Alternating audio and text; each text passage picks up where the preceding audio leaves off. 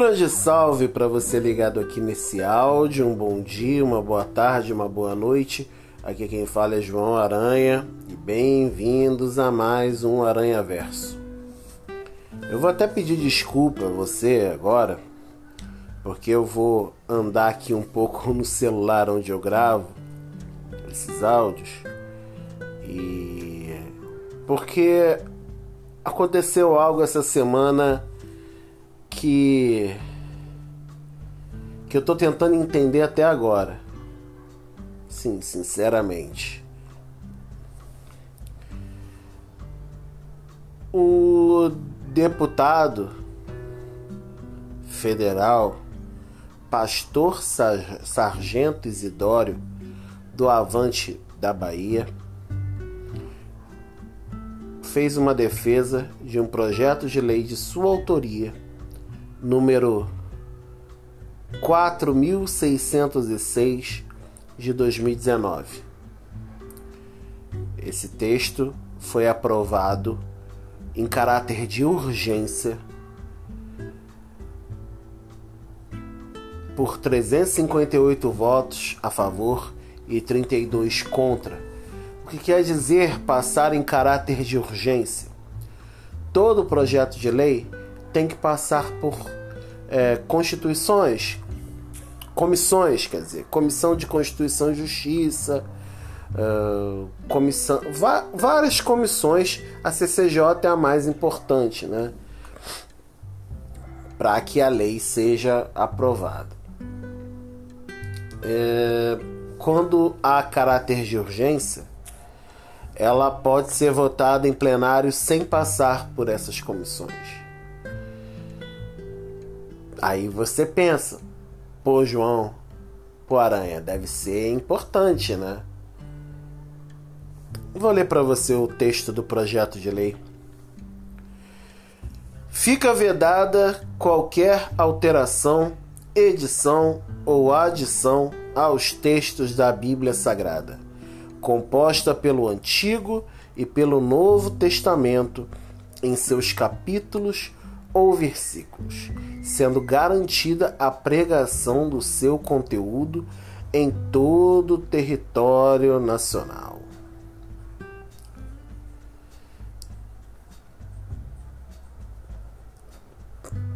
Primeiro que assim, data vênia, eu fico me perguntando como alguém que se intitula pastor cria um projeto de lei que demonstra tanto desconhecimento teológico, tanto desconhecimento filosófico, tanto desconhecimento de fé quanto esse.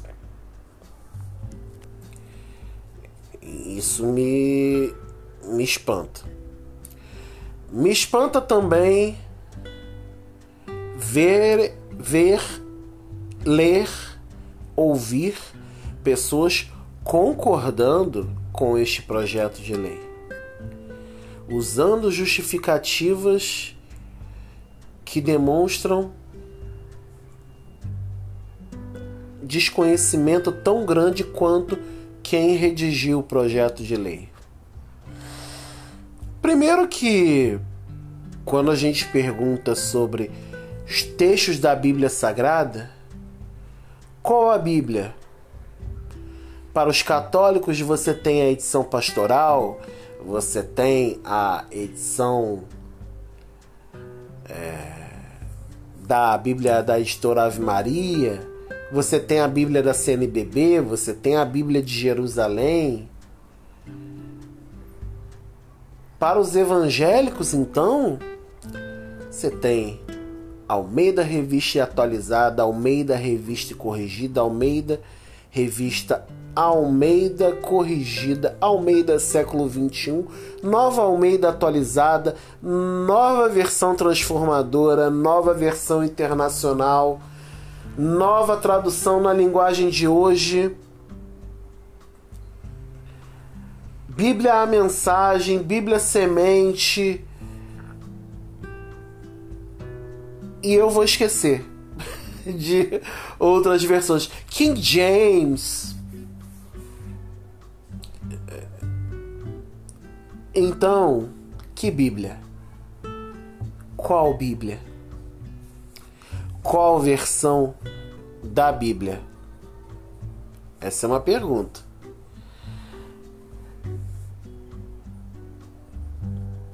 A segunda pergunta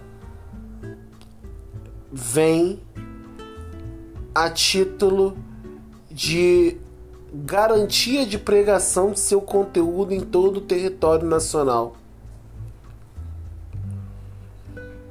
Criar uma lei para algo que já existe é garantida a pregação do conteúdo em todo o território nacional. Do mesmo modo que um cristão, católico ou protestante, pode difundir o conhecimento da sua fé com respeito aos outros, as outras crenças também podem. Um espírita pode difundir seu conhecimento kardecista ou qualquer outra orientação, um bandista, um quimbandista, praticante do candomblé, e de mais religiões de matriz africana, são várias. Alguém praticante de uma religião de base celta, religião Wicca, bruxarias, várias mil também.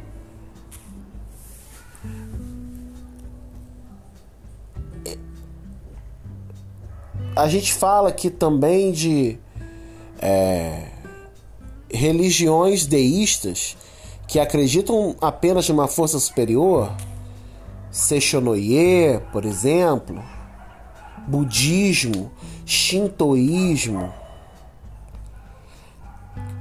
que tem, que tem crença em outras questões, isso já é garantido por lei. Isso já está na legislação, liberdade de expressão religiosa eu respeito a crença do outro, o outro respeita a minha, nós achamos um caminho comum no que nós entendemos do que queremos para uma sociedade plural e justa e a coisa acontece. Já é garantido em lei. Eu não preciso de uma outra lei para me dizer algo que já está na lei. O que demonstra de quem escreveu, de quem redigiu, também falta de conhecimento legal. É algo que espanta também por se tratar de uma assessoria para um deputado federal ou deputado federal. Isso causa um pouco de espanto.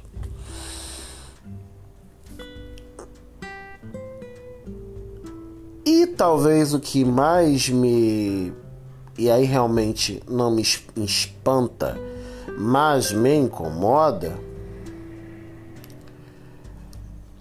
é saber o caminho que esse tipo de criação legal, vamos dizer assim, se um dia algum advogado ouvir, eu peço perdão, não sou douto em direito, é, Então já peço perdão por isso. O que me espanta, o que me incomoda, o que me deixa mais chateado é isso, é saber o caminho que isso leva.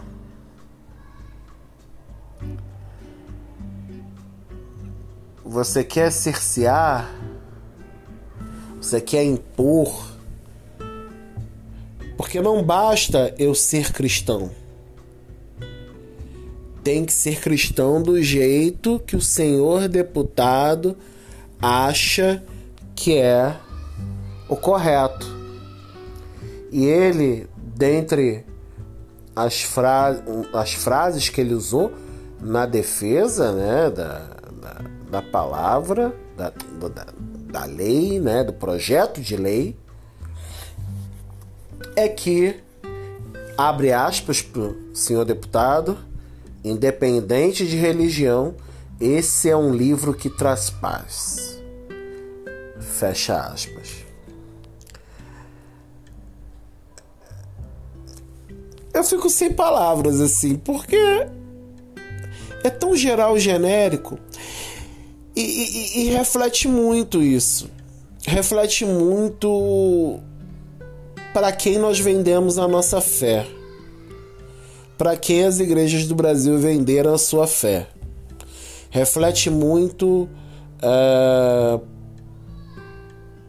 o tipo de crença que está sendo priorizado no país. Sei que não é todo mundo que é assim. Sei que há exceções. Mas ver uma fé sendo imposta dessa forma, um modelo de fé sendo imposto desse jeito, eu só me lembro de um lugar e esse lugar se chama China.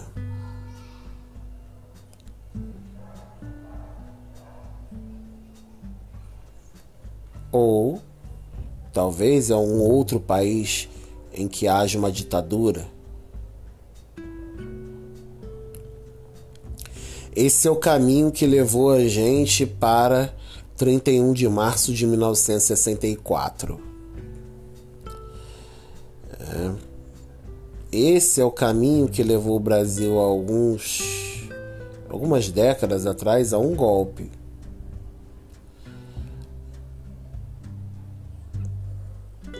Começa por essas beiradas. Sempre desconfie de um cristão que queira tolir a liberdade do outro, independente de crença do outro. Sempre desconfie de um cristão que justifique um ato de fé na cabeça dele, mas que na verdade é um ato em que eu estou proibindo, eu estou censurando o que o outro acredita.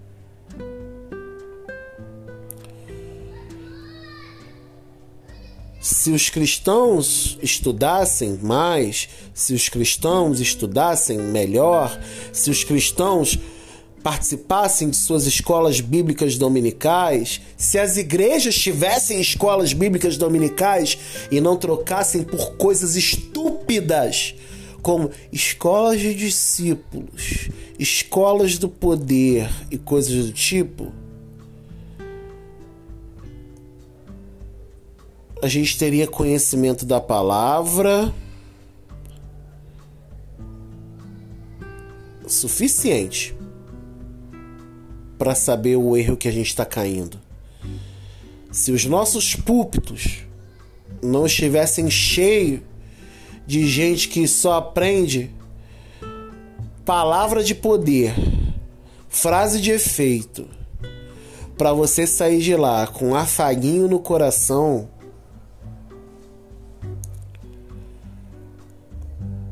ao invés de olhar e aprender a palavra de Deus de uma maneira correta, aprendendo, acertando, errando ali, mas importante, tendo coração de discípulo, tendo coração de servo, sendo moldado pela palavra de Deus, para chegar e dizer o que? Se há um respeito pela minha fé, eu tenho que respeitar do outro é um princípio de cidadania. Jesus ensinou isso nos evangelhos. Jesus não ensinou ninguém a, se armar. Jesus não ensinou ninguém a censurar ninguém. Jesus não ensinou ninguém a machucar ninguém. Mas o que, é que a gente faz? Manipula a palavra no nosso interesse e transforma a Bíblia em algo muito mais nosso do que a palavra de Deus. E aí, nós, na nossa ingenuidade, achamos que o Estado, o Estado, tem que proteger, tem que zelar pela Bíblia Sagrada. O Estado que não tem nada mais para fazer, né? Não tem é, preocupações com educação, saúde, transporte, economia, habitação. Não tem nenhum problema no Brasil para que alguém acorde e diga: vou criar um projeto de lei para proteger a Bíblia, porque isso é super importante para o Estado. Isso é no mínimo pueril. No mínimo. Eu clamo a misericórdia de Deus sobre nós, Brasil. O tempo que a gente vive é difícil, o tempo que a gente vive é complexo, cheio de ameaças, cheio de gente com desconhecimento total do que se fala. E eu queria muito, de verdade, que alguém que concorda com essa lei me apresentasse um motivo razoável. Porque a gente tem certeza a gente vê claramente e esse é um cuidado que a gente tem que ter, não imitar esse tipo de situação para que a gente não dê a César o que é de Deus e não dê a Deus o que é de César. A você que ouviu até aqui, obrigado.